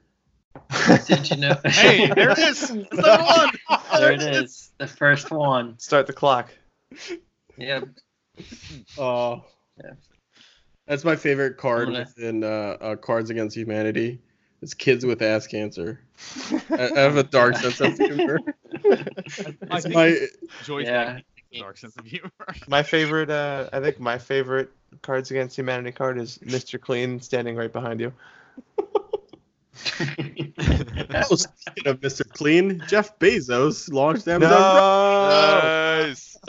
Irvin, did your He looks like Mr. Clean. That, I was oh, oh that's where that is. Okay, I was gonna say. Uh, Segue. all the fucking yeah. say, did your Sorry. back does your back hurt from stretching that hard? Um, no, he totally looks like Mr. Clean, doesn't he? no, he? I see that now. Yeah, it just took the explanation. oh, explanation. yeah, we, we get it. He's bald. We, We get, get it. it. bald and he's buff. Mr. He was, Clean yeah, has he was some. jacked for a bit, right? Yeah. Oh man. Um, So but yeah, good. this this was actually like coming, especially after the fact. Um, prime like the strikes were relatively quiet in terms of the news presence that they had, um, Yeah. because people were more focused on the numbers that came from Prime Day. But but yeah, like I've seen like articles. I, I saw a really good John Oliver piece on on warehouse employees, and I've seen like uh, we, we've even talked about it in the past of just like the like the completely like shit working conditions that these employees have, and like just what they go through in order to maintain their job, and let alone like perf- have a good performance and have room for potential career advancement. Like people talk about like their crappy days at work, but then you have these guys who are over here like saying that they're withholding bathroom breaks so that way Yeah. they don't fall back on their quota because they're being counted not by how many they're making, but how many per hour they're making. And they're like, oh, you'll miss And your wa- food." You're did we walking like establish ten what this miles. topic was? what? Did, I think we just talked about Mr. Clean and then went warehouse workers. Yeah. I don't, th- I don't Yeah, think so- we said exactly what we were talking about here. Oh, right, yeah. Go ahead, go ahead, Kyle. Uh, so, uh, in the lead up to the Prime Day uh, extravaganza, as this article so elegant, eloquently pull it, put, wow, jeez, put it, goodness, Third time. my, Speaking of someone else do this. No, it's um, uh, there were uh, threats of uh, the warehouse workers for different uh, Amazon um, warehouses uh, threatening to strike uh, when it came up to Prime Day, which was uh, which, uh, what a week ago, two weeks ago Mhm. now. July, Yeah. July 15th. July yeah. Um, and it was going. it- I mean, obviously during these these crucial sales, this is a huge period for them. Um, it's it's kind of like the way to spark uh, during the lull of the summer months, which every every retail company seems to go through a lull uh, in the summer. Um, the that's a huge it's a huge loss, and it it makes sense. Like you said, we've talked about before, and John Oliver did a wonderful piece on the horrible conditions of some of these international warehouses that people are um, that are, are working in to help produce these products that people are or- ordering through Amazon. So to threaten this strike on one of the biggest days of the year for this company is um, is obviously alarming. And I the hope is that it bring that it brought attention uh, to to these poor conditions. Yeah. I don't. I mean, yeah, that's the hope, but I don't think it did. I, I've, I've heard, I've heard, yeah, I've heard about the poor conditions. I've heard about those specials. I didn't hear about this strike at all. Not, not until we started talking about it right now. Yeah, me neither.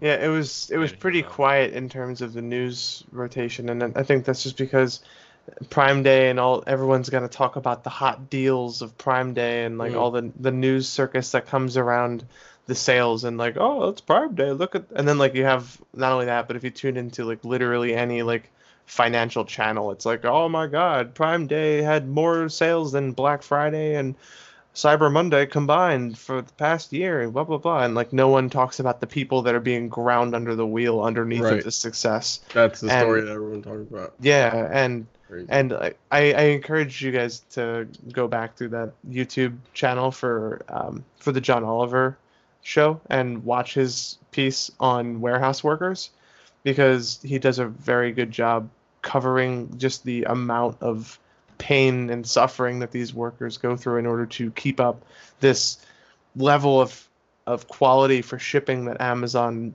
forces upon them. Um, and there's like things like yeah, people withhold going to the bathroom, they'll pee in bottles or something like that, or they some people have even worked like 60, 70 hour work weeks just making their shipments and quotas happen. Um, they they work in factories that are not climate controlled in any way to support the the safety eh, or like working conditions that what many people would take for granted. Um, a lot of them have very a lot of factories are actually very hot just from all of the machines that are at work in there. It's dangerous because people can get hit by these robots that are going between aisles. Um, it's a difficult manual labor job. yeah, and, It's and not only that, extremely intense. you're and not only that, but like you have they everybody has this like phone. It's like a kind of like if you've ever seen like a Home Depot, kind of like how they have the the phone that everybody holds that can like scan uh, products for prices and stuff. And it's got a GPS of the warehouse built into it, and it tells you where your next pickup is, where it has to go, and the estimated time that it thinks you'll be able to do it in. And if you miss that, then it counts your shipment as late, even if it's by like a few seconds. So like you could be one person was saying that he walks upwards of 20 miles a day and he's in his mid 60s working in Amazon in a warehouse. Wow. And he was saying like you'll get an order on one side of the warehouse. You'll take it over to where it needs to go and then you'll get pinged for your next drop and it's on the it's clear on the other side of the warehouse. And these warehouses are up to like 15 20,000 square feet or like even longer. Um, some of them can be like almost a quarter mile long in length, and it's just like, it's like where does it stop? yeah, it's kind of crazy. with all, with all these reports out there. How strong Amazon came back to the reports of the um uh, of the strikes. They The direct quote is The fact is, Amazon offers already what this orga- outside organization is asking for. We provide great employment opportunities with excellent pay, ranging from 1625 to 2080 an hour, and comprehensive benefits, including health care up to 20 weeks parental leave, paid education, promotional opportunities, and more. We encourage anyone to compare our pay, benefits, and workplace to other retailers and major employees in the was it the the, the Shakopee community and across the country. And we invite anyone to see for themselves by taking a tour of the facility. And yet we have people who we know he does a damn good job every time he he re- reports uh, in depth on things like this. We have people like John Oliver showing us with true uh, journalistic integrity uh, just how terrible it can be in some of these places. No, But what I, I hate to be negative Nancy again, but what what what did this strike do? I mean, nobody noticed it. People Right. salivate at the prospect of another Amazon headquarters coming to their city. We all got excited about it. We talked about it for like six episodes, and tons of people were talking about it on the internet. They said they announced they're going to do same their one day delivery with Prime, and people salivate at it, and then Right. there's you know these things published about poor working conditions poor wages there's a strike that nobody hears about and how does it impact amazon at all Mhm. Yeah, everybody's excited about you know. Oh my god, I can get it the same day, not even Yeah. one day. Like I have, Yeah. I have to me. I moved recently. I've now same day delivery available on certain things. Like I order in the morning, it's here like a couple hours later. That's Well, yeah. ridiculous, and Well, and most people I- don't think about like what it actually takes to pull that off. Well, I also kind of want to touch on like recently a lot of those like ha- as a Prime member, like a lot of those same day deliveries and two day deliveries haven't they've been delayed like in the recent weeks leading up to Prime Day and afterwards. There's been like issues. Hmm. so i wonder if it's there's been an impact of this I- or if it's if it's related at all Yeah, I don't Yeah. know if I guess maybe I'm the only one here, but I know I've talked to other people that have experienced it too. And But- I was, yeah, it's it's like it's awful. But I mean, like you said, like the the newsworthiness is all about the numbers and not the strike Yep. itself. It shows you the power of Yeah, a trillion and- dollar company, and, the and, sway they have on and the it's in- and people care about what they get not what's going on with other people generally speaking i know Yeah, that's no, not right. true in all cases but you know it's what what are they going to do for me not how's it going in the warehouse Well, And- you're not wrong. I mean, I don't know. You, you, you don't think about effects. I mean, effects on like local businesses too, and things like that. Like the death of the the shopping mall. Not that I'm you know on the team necessarily the people own shopping malls, but like Amazon's had a huge worldwide, like definitely national, nationwide impact on a lot of Mhm. business, a lot of people, and Yeah, no, it's I don't insane. think I don't think a lot of people think. Yeah. Yeah, and it's like actually like the the amount of workers. Like I was reading this article um, about the another article about the strike a while ago, and it was saying I actually pulled it up, and I can also add this to the show notes. But uh, workers say that they are given 20 hours of unpaid time off per quarter, the equivalent of about two shifts. After which, if they go over that quota, they lose their jobs. And Amazon confirmed that it was their policy to deduct the walkout from unpaid time off, but did not respond to a question about whether employees would lose their jobs for exceeding the limit. So, if anybody, in terms of striking, if they striked more hours than they had left with their career, then they could just be fired on the spot. Yeah, And they're, they're all about busting unions. It seems like I don't want to, Yeah. you know, I don't want to sound too opinionated, but from the standpoint, I mean, I'm, we're- I'm I just posted up a picture of Bezos' empire. Like you, sh- you see how many media outlets he himself is a part owner Yeah. of. yeah, So you wonder why the strikes are repressed in the news. yeah, no, It's it's interesting. crazy. To think about. Yeah, he owns uh, a ton, a ton of stuff, including like Washington Post. I didn't even know he Business owned Stack Insider. Overflow. Yeah. I did not even know that Workday. Amazon owned Stack Overflow. I I don't think it owns it, but there's a they have It's an part owner. investment investment investment within. So that yeah, I'll uh, we can post this in the show notes. This picture, but on the right hand side is it investments. On the left side is it left hand side is what they actually own. Mhm. It's quite, quite crazy. Um, yeah, and they're Major quite corporations have been known to be anti-union for a long time now. Oh, and yeah. It, it, Yeah. it doesn't surprise me at all that a company that regularly, I mean, for such a small level of of, of deceit or or whatever you want to quantify it as. I mean, we talked about two years ago on this podcast they regularly up the price of things to put them on sale for what they were already priced at just so it looks like you're getting a deal. I mean, that happens for something so small. You think they're not doing bigger business things?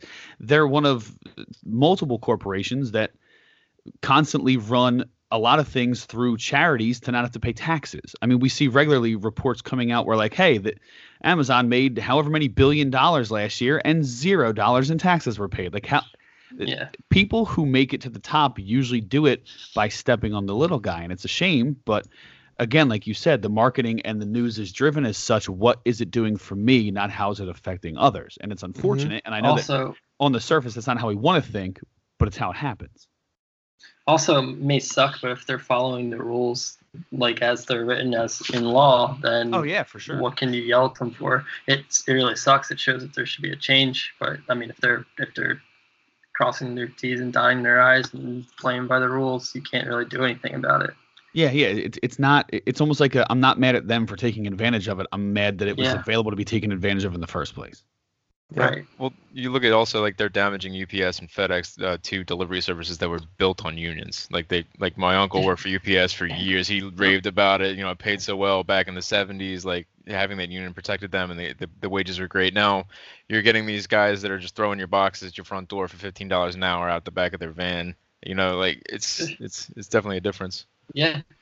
I, I've seen a drastic spike in how many Amazon fulfillment services vans or freight, like uh, 18 wheelers, or um, like you were saying, like private drivers who are subcontracted by Amazon delivering packages. I like hardly ever see, I see FedEx come once in a while. I never see UPS drop off Amazon. Exactly. He's also reaching out and busting those two unions while keeping it out of his own empire. Yeah. yeah And uh, another piece from this article, just to like go back to what the experience is like on the floor for some of these employees. Um, there's no three strikes and you're out rule, and it's a matter of conversations with the workers. And um, a, a lot of the stuff is controlled via software, like that phone that I was mentioning, in saying that um, it's like common workers can be fired on their fourth warning and managers deferring to the software to indicate why that they're being fired and they interviewed this um, this Amazon employee and it said when he started working at the Shakopee fulfillment center three years ago her her uh, rate in stow was 120 items per hour now it's around 280 items per hour workers say they were once permitted one error per 1000 items now they're allowed one error per 2200 items. Uh, and when they make an error, they must work twice as fast to get their ratio back in good standing. And they say that the rate is supposed to set a cadence of expectation and that the goal is to have someone processing an order every 10 to 20 seconds. Which is like unbelievable when you're working in a full warehouse. Yeah. And you got to get that product from one side of the warehouse to the other side of the warehouse in like 10 to 20 seconds. Not only that, and then find out where it's supposed to go, what shelf, what rack, and then process that order.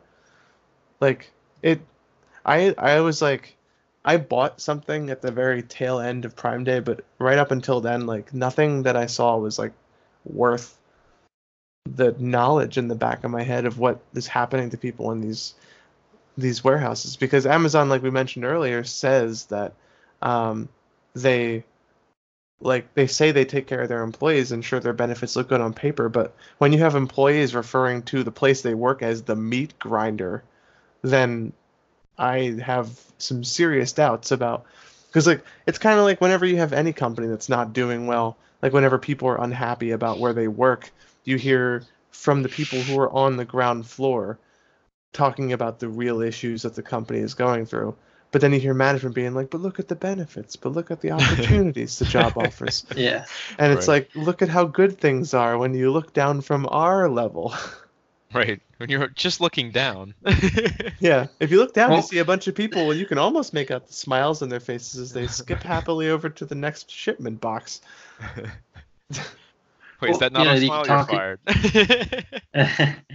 Yeah. you, you could talk you could talk about you know like what benefits are provided and whatever but i think we've all been in a scenario in our you know work experience where you're in crunch time and you're working to meet a deadline under like time constraints and um, you know quality of work expectations and it's extremely demanding and taxing on your brain. And even if that like one employee i'm sure like that processing time of 30 seconds you know there's multiple people that that goes through or like it doesn't mean you have to run across the warehouse in 30 seconds but being under that kind of pressure constantly is extremely demanding on somebody.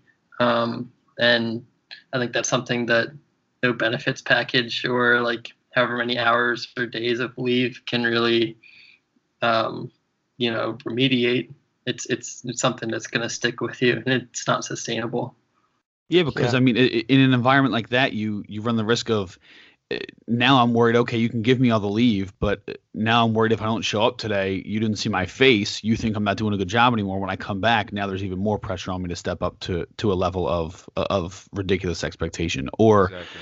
Uh, what what you constantly see in these scenarios and we've talked about this with other companies before. I forget exactly who we talked about this with before so apologies for not being able to reference that exactly but where uh, in in non-union or non-employee organization uh, organized uh, scenarios you usually uh, run into especially with larger companies like this situations where people feel now villainized for going you know they talk about hey you know why go to a union rep you can come right to the people who can make a difference about it and then all they do is feel like now they have it out for me because I was willing to complain. I'm now marked as a guy who complains, and my job is now harder as a result of it. Instead of being uh, having an open door policy is great if it's truly an open door policy. It- it- Yeah. but but when it's when it's used against you later, that's when it becomes a problem. Yeah.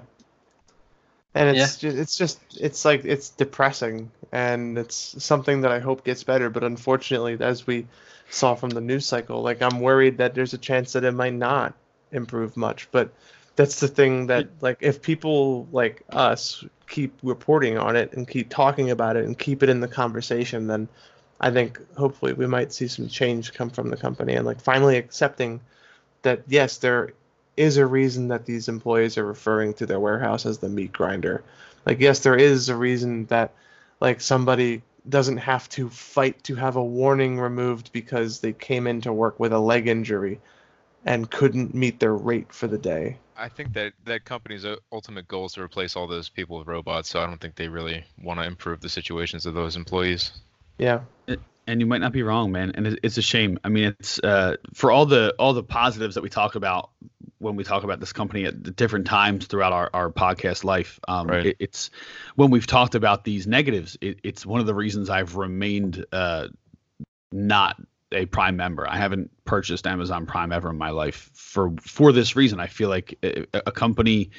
There's a lot of things that I avoid uh, with with companies and that I don't like to publicize, but I I I I'm passionate about things like this and, and it's one of the reasons why i'm not just going to give this company extra money. And and, and although I, I i don't blame anybody who does i understand the convenience and and all the things that it that having that offers. But um it's i mean heck guys i mean i'm i'm mr stick to my guns uh, to the end. I was a i was a, a a toll worker and for that reason alone, I won't get an E-ZPass, even though it's so much easier and cheaper to have one. It's Yeah, in the name. It's name. so much easier and cheaper to have one, and I still won't do it because I'm like, yeah, but there's like those two dudes left that I worked with. They still gotta pay their. I mean, bill. it's in the name. It's easy. yeah, I agree. It's something that uh, it's a good principle to have, but yeah, it's something that's gonna take a lot of work in order to getting actual movement in that industry. Um, I don't even know how to segue into the next article. Oh, no. Coming off of that. Yeah, I'm just gonna say it. Um, so we talked about Stadia when it was announced. We had a podcast just in time for Stadia's release, but we haven't had any chance to cover anything between then and now. And um, much to the delight of Kyle, one of those events that happened between today and now is one E3 event. And alongside E3, maybe not exactly in the same building, because if I remember correctly, Microsoft moved to a new building located near E3 for their specific product releases. Um, they announced xCloud. Uh, Kyle, did you do you want to go off about this? Do you know much about the xCloud platform? Um, no, I don't. Okay. I know that I claim to be a, a gaming fan at the beginning of this podcast, but you've called me on my bluff. No, I just That's I fine. haven't looked enough No, into it's- it. Uh, it's all good. But Um, let's, let, us get av- after yeah, yeah. So it's it's being compared to Stadia a lot right now. Um, they're at, but it's it's kind of an unfair mark to compare those two because they're not even in direct competition with one another right now because neither of them have launched, and I would argue that XCloud is way farther back in development than Stadia is. Stadia has a pricing plan. It has a it has a, a product life cycle that they're estimating. It has has details of all of its tiers and structures and what it's going to do and and there's a lot of unknowns that still remain around what xCloud is and how it's going to work. Um, but xCloud, it's it's a fundamentally different platform from Stadia. For example, Stadia runs on a Chromecast, it runs on a Chrome browser, it runs on anything that like anything that you can get on a on a web browser. Um, but uh, xCloud runs on a handful of smartphones smartphones playing Xbox One games, uh, like for example Halo 5 and Forza, and each one of them was rigged up in controller grips with Xbox One controllers, and it um, it has no latency with a resolution that was 720p at 60 fps, and that's where it stops right now. Um, they don't really have um, like a project plan or a platform. All they all it is is here's another company with, I would argue the the size and infrastructure to build up a competitor to what Stadia plans to be. And maybe one day we'll be referring to it as a competitor, but for the moment, it's not a competitor.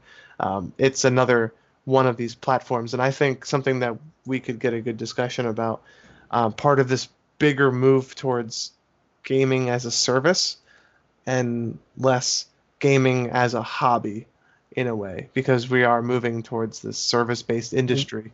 Um, when you see you, you you look to music, you look to TV, you look to video games, you look to books, like literally almost every way of ingesting information can be broken down to one service. Mm. Yeah, and, and and sort of moving away from buying consoles, Mm-hmm. um, and just subscribing to this and playing anything anywhere. Yeah, you Um, c like you can do any you can listen to any song, you can read any book, you can watch any movie, all of it without ever touching a single physical copy of that Right. book, movie, Right. game. Which is, is which is true uh, right now as well for games. You can Yeah. you can go full digital if you want. You don't have to buy discs. I do. But this is more I yeah. But this is more of like not even buying the console itself, which was sort of like the stopping point. So you know, you had Yeah. the you picked a platform, or if you were baller enough, you picked all of them and you had all of them and you played the games that you wanted. Mhm. But for most people, you picked the one that had the games you wanted and you stuck with that until maybe the next generation. Maybe you switched it up. I don't know. Um, as a as a resident gamer, our resident gamer, again, Kyle, maybe Jeff is in that camp as well, and Matt. Yep. I'm I'm not as much. Um, what do you guys think of move away from these consoles? I know both. I know Matt is more of a PC gamer, but I know Kyle, you play a lot of console games. I also am curious to hear your opinions on it because I feel like my opinions will be vastly different than Jeff's and maybe even more so than Kyle's. Well, yeah, I mean, it's odd because I think PC gamers are kind of used to this already, right? I think that Steam is kind of going in that direction. It Mhm. has has allowed you where like I don't have to own anything. It's all I have my my Steam platform and I can just go. Um, now, when they start to integrate it into your uh, you know your your controller displays where you can hook up a a a controller or you can do things like add in um, uh, you know add it to your phone or your tablet uh, what have you. I think that's when you really get to that uh, to the to the next level of where i think stadia wants to go and where it seems like um, microsoft might be going. But microsoft also has seemed that to, to mention that a lot of their their future around this this platform is going to to be similar to PlayStation's Remote Play and kind of rely on their new console, which they're hoping to launch next year, um, which again muddies the water of what we think it is. I, I wonder if they're truly going to be like Stadia. In my mind, Stadia just feels like a um, a, a Steam taken to the next level. And I think for mm-hmm. people who are traditional, who have been PC gamers for uh, gamers for quite some time, who have already experienced the the Steam uh, platform and everything that has to offer. I mean, even my little bit of interaction with Steam uh, on on my computer, which I don't have much, but the little bit of interaction that I have, it's very intuitive. It's very, I mean, I can just go over anybody's house and, and log into my account, and all those games are instantly available, which is absolutely wonderful. Mm-hmm. Um, to be able to do that on a mobile device, we'll see how how intuitive it really is. Um, and and I think when we get to a level where it becomes extremely intuitive and it's almost a seamless transition, I think you'll see um, this industry really start to take off. I don't think we're at a point where I'm going to be able to turn around and get the exact same experience on my phone as I am on the Xbox One. But I think that we are getting one step closer. I mean, you already saw it with uh, with uh, gaming for Windows when they started to. I know when the Xbox One uh, a, a couple years in, they started to do a lot of um, was it like multi-platform purchasing. So if you bought Gears of War 4 or Halo 5 or Forza Horizon, you had it instantly on Windows gaming and your Xbox One console. You could play it seamlessly. Your games are automatically saved to the cloud as long as you have an Xbox Live account, and you can pick mm-hmm. up where you left off on your laptop versus your uh, tablet versus your your Xbox One console. So I think they've already started to kind of move in that direction. Um, it's just a matter of how much further can we really go. What is the next step for this? And that that I'm not really sure of. Yeah. yeah. I, I agree, and um, I, I like the idea of this. I like um, you know, kind of on a note of when we were talking about the Galaxy Fold, about someone's someone's got to start it, and then we'll see where it goes from there. Um, I am not as much of a console guy these days, although I used to be. Um, I am uh, most notably a PC gamer. I do game on my phone with a uh, couple couple games here and there, and I do have a Nintendo Switch. Um, some hesitation I have towards this is it relies a lot on network connectivity mm-hmm. and bandwidth. Yeah. Um, not only the fact that you're running a game on a cloud server and then relaying that information to your local device, in this case a phone, and then it sounds like what Google's aiming for is to stream that to uh, like via Chromecast to a TV yeah, if you like wish to do so. Primarily it's, through it's a just, Chrome browser. It's just like too many nodes to seem like it's going to go smoothly unless you have an insanely good network. Um, one thing that I love about gaming and why I got a really beefy, probably, um, you know, overly specked out gaming PC is because I love that if I store a game on my internal SSD and then run it on my computer and my you know direct connection to a graphics card there, the, the quality is just like insane on some yeah. games and it's so beautiful and I just yeah. love that. Um, the latency is extremely low because I have such um, fast communications on that internal device my computer. Um, if you rely on streaming services. Granted, they probably have some beefy backend servers running this, and I know uh, Irvin introduced me to NVIDIA. I think it's GeForce Now is the name of that software, mm-hmm. um, which kind of touches on this. It's where NVIDIA would yeah. have backend servers, so it would process your game for you and relay the information to your computer. Um, great idea on paper. Great if you have a great network. In my mm-hmm. experience, I was trying to use it to kind of work around poor network connection or poor hardware on a laptop I had with me and I didn't see great results because the connectivity issues were there. Yeah, that um, killed the Steam Link, I think. Yeah, GeForce well, now. Yeah. I mean, the, the Steam yeah. Link was a, a, unfortunately not great. Yeah. yeah. I mean, it, it was it was good if you were if you had like a best case scenario environment, but yeah. Right. Yeah. It's all about right. Yeah, like if you had the hardware, right? So this is all about getting rid of that hardware and getting rid of the entry point for so yeah new gamers, right? That want to game but don't want to invest either in a fairly expensive gaming PC or relatively. I mean, they're still expensive. The consoles, certain ones, if you want to get uh, one of the newer ones.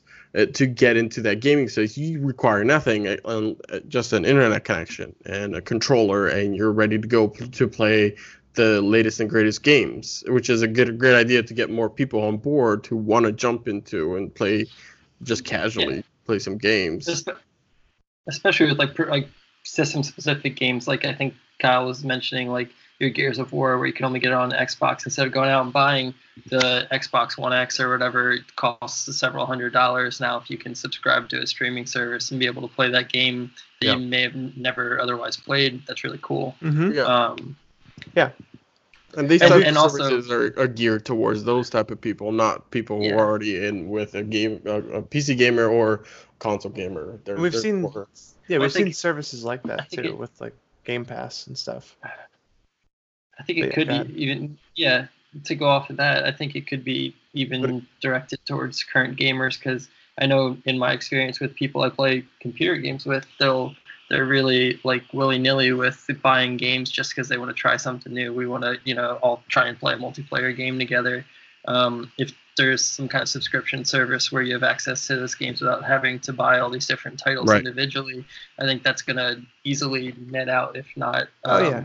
greatly Yeah, one of one of costs. one of the highlights that they put out when they were showing off Stadia is let's say you're playing a game, you can stream to YouTube right there. You're live streaming your game. Let's say your friend, you see your friend playing a game uh, on YouTube Live, and you you can have a button right there if you have Stadia.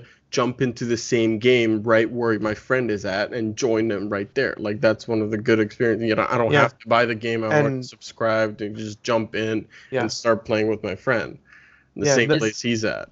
it, it enables like a whole new realm of possibilities with gaming when you have this cloud platform behind it built and like like we said assuming like best case scenarios like you can totally do that and then going a step further from what irvin was saying like popular streamers who stream to youtube and this could be very well what sets youtube apart from twitch and gives them success is that if you have a streamer who's playing a game that's stadia enabled and they uh, let's say you're watching a speedrunner YouTube or YouTube streamer, and they beat the world record of a speed lim- of like a of a run. You can, if they wanted to, they could be like, "Hey, see if anybody can beat my time," or like not necessarily a world record, but like if they do a really good time, they could be like, "Hey, beat my Yeah. record," and they can take a snapshot of where they're at in the game, and anybody watching can jump in and play an instanced version of what they are currently experiencing. It'll have the same the same build, the same settings, the same options, the same character spec, the same physical location in the game, same level as the person that they were just watching and they can see if they can do it better. So it kind of introduces this new like social dynamic to a stream. That's kind of, something uh, to do. I, th- kind I think reminds it- Ready Player One. yeah. Yeah. Go ahead, Kyle. it's it's cool. I, I- I think the thing for for me, uh, Stadia is very interesting because I've always been a I've always been a console gamer. Uh, I've never never really played on PC at all, um, except for over a friend's house. He showed me how World of Warcraft worked one time, and that was really it.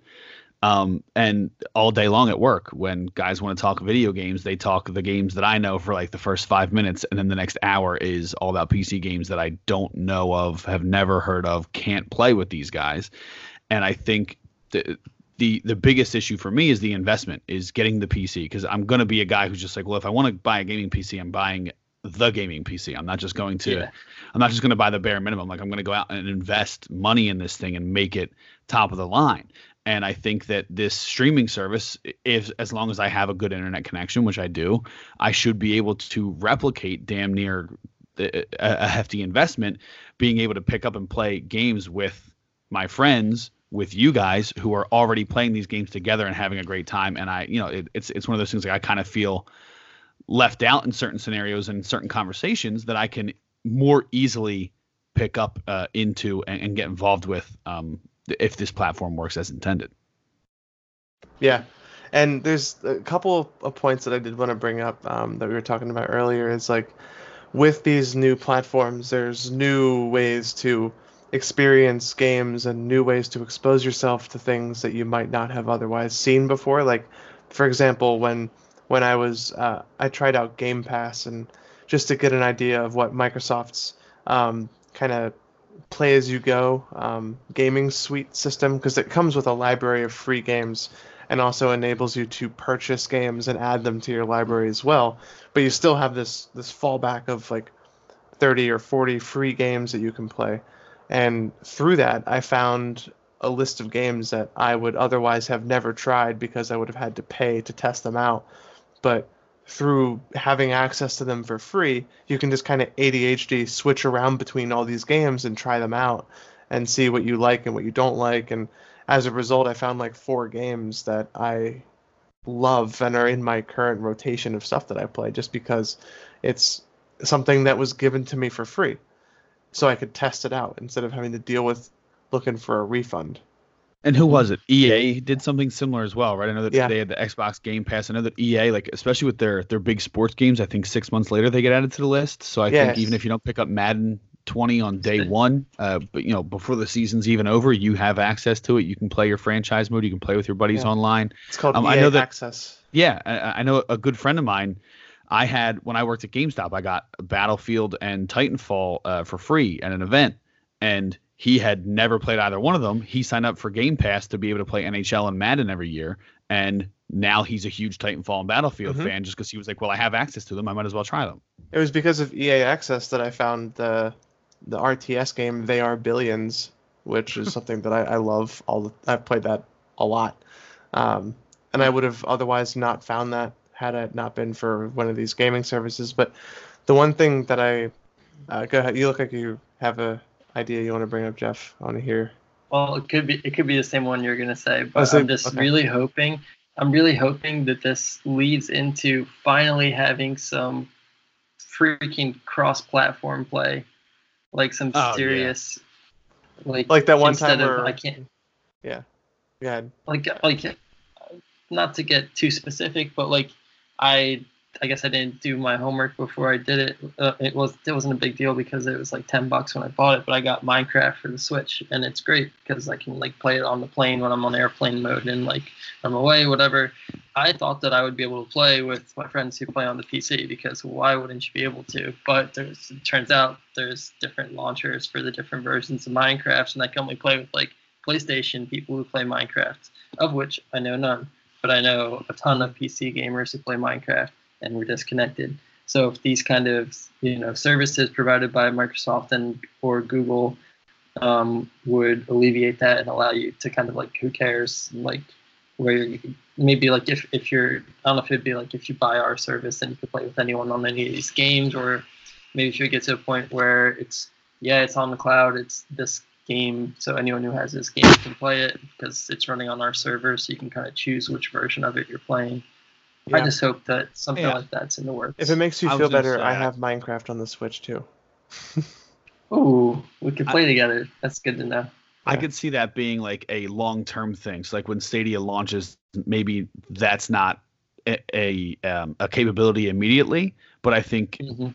the, if it's a success, which we which I think it it would be in theory, um, that'll start pushing the bar a little bit more. I mean, Fortnite's already kind of pushed the bar. Microsoft's put, uh, excuse me, Minecraft's pushed the bar a little bit. Rocket League was able to push the bar a little bit. I Yeah, think so with forget success that. of uh, a huge platform instead of just individual games, that's when you'll really see uh, people want to want to make that change. Rocket League was my Mhm. favorite though, because they were just like, "Oops!" accidentally rolled out crossplay to all platforms, and they like walked it back after after Microsoft and Sony were like, "Whoa, whoa, whoa, whoa, whoa! We got deals. We worked out. We can't do this." right so, but yeah, um, Great. but Jeff, I, I that was one of the points that I was that I hadn't thought of to make, but what I did think of is just, and I want to close on this is, um, this also opens up the conversation of ISPs and how they interface with gaming, and not only just the speed of network that you have, but some ISPs even enforce data caps on their home internet services.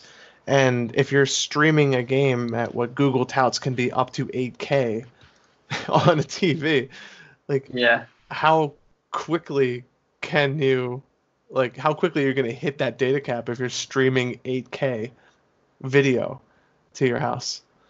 Like it's like we- we, like- input, input and input and outputs too Yeah. not just input Yeah, and I, I think that like we're gonna see quickly a uh, a push to hopefully end those data caps, especially if game streaming as a service Mm. becomes a thing, because it's like streaming video, let alone playing streaming a game over the internet is massive in terms of its bandwidth that it takes up. Like you could be hitting terabytes per day just from if you play a game all day or like a streamer. Like Yeah. it, it would Yeah. be awful. But um but yeah, that's it's something that it's a it's part of a bigger conversation and maybe like um something that might be we might be reporting on later because I also I do plan on um, I pre-ordered the founders edition of Stadia as an early birthday gift to myself. So I would love to report back on my experience with Stadia and maybe let you guys all try it out firsthand and we can also like take it to we can like take it around and test it in a variety of different internet conditions and and see like what it's like for for different speeds and different users and that, that potential. Yeah, that'd be a fun test. I like Yeah. it. Well, So before we close out the show, I want to do a quick update. Uh, Samsung was listening to our show live, and they have just announced they are releasing the Galaxy Fold in September. Official date. uh, they were listening, and they were they're hearing our cries. We want the phone out uh, as soon as possible. So they're like, okay, guys, Be- Beards of Tech, we got you. September of 2024, here. right? Yeah, 2024. they didn't. They didn't. They were a little quiet on the date. Yeah, when they just said announcing. September. They didn't say a year. Yeah, yeah, Just- yeah. and, Heard and, it. And to be to be clear, this was announced by The Verge during our show. Yeah, that's what I mean. That they Yeah, were So, listening. yeah, I know. I just I just want to make sure the listeners Yeah. know that you're not Right. just being funny. no, Heard it here to us. This first. happened They can hear while it. we Yeah. were recording. Um, so Sam Samsung has a tap into our show, get direct feed. Yeah. Um, so just when I saw that coming through, I was reading. I was like, wait, what? We are just talking about that. So update during the show. Yes. But yeah, that concludes the first or, or 87th episode of, of Beards of Tech, whatever, however you want to look at it. Yeah. Um, and anybody who's looking to follow up with us, any of our information now it gets so much easier because I only have to list one place. Yes. Um, if you're looking to reach out to us on any of the platforms, you can find us literally anywhere, but also more importantly at beardsoftech.com. Yes, and we would have all the so all the links to all the different podcast networks, so you can get the show however you listen you want to listen to it, um, and also all of our social media links are on there as well. So if you can see us on Twitter, Instagram, Twitch, uh, we'll be updating that soon, getting that uh, up and rolling. Right now we're audio only, but we're getting this stuff ironed out, and we'll get that Twitch stream up and running uh, as soon as possible. Yes. And uh, also, in case you haven't done so before, uh, if you go to that website, there's posts. You can actually click on that and see what we look like if you don't know. Oh. so that's uh yes, and, Yeah. and you know this this website's in development too. I'm sure Irvin and uh, the rest of us will be adding some nice little features to it. Yes, So, definitely. Check it out. Mm-hmm. Yeah. But uh, yeah, as Irvin said, uh, this has been episode 87, and we'll see you guys in the next one.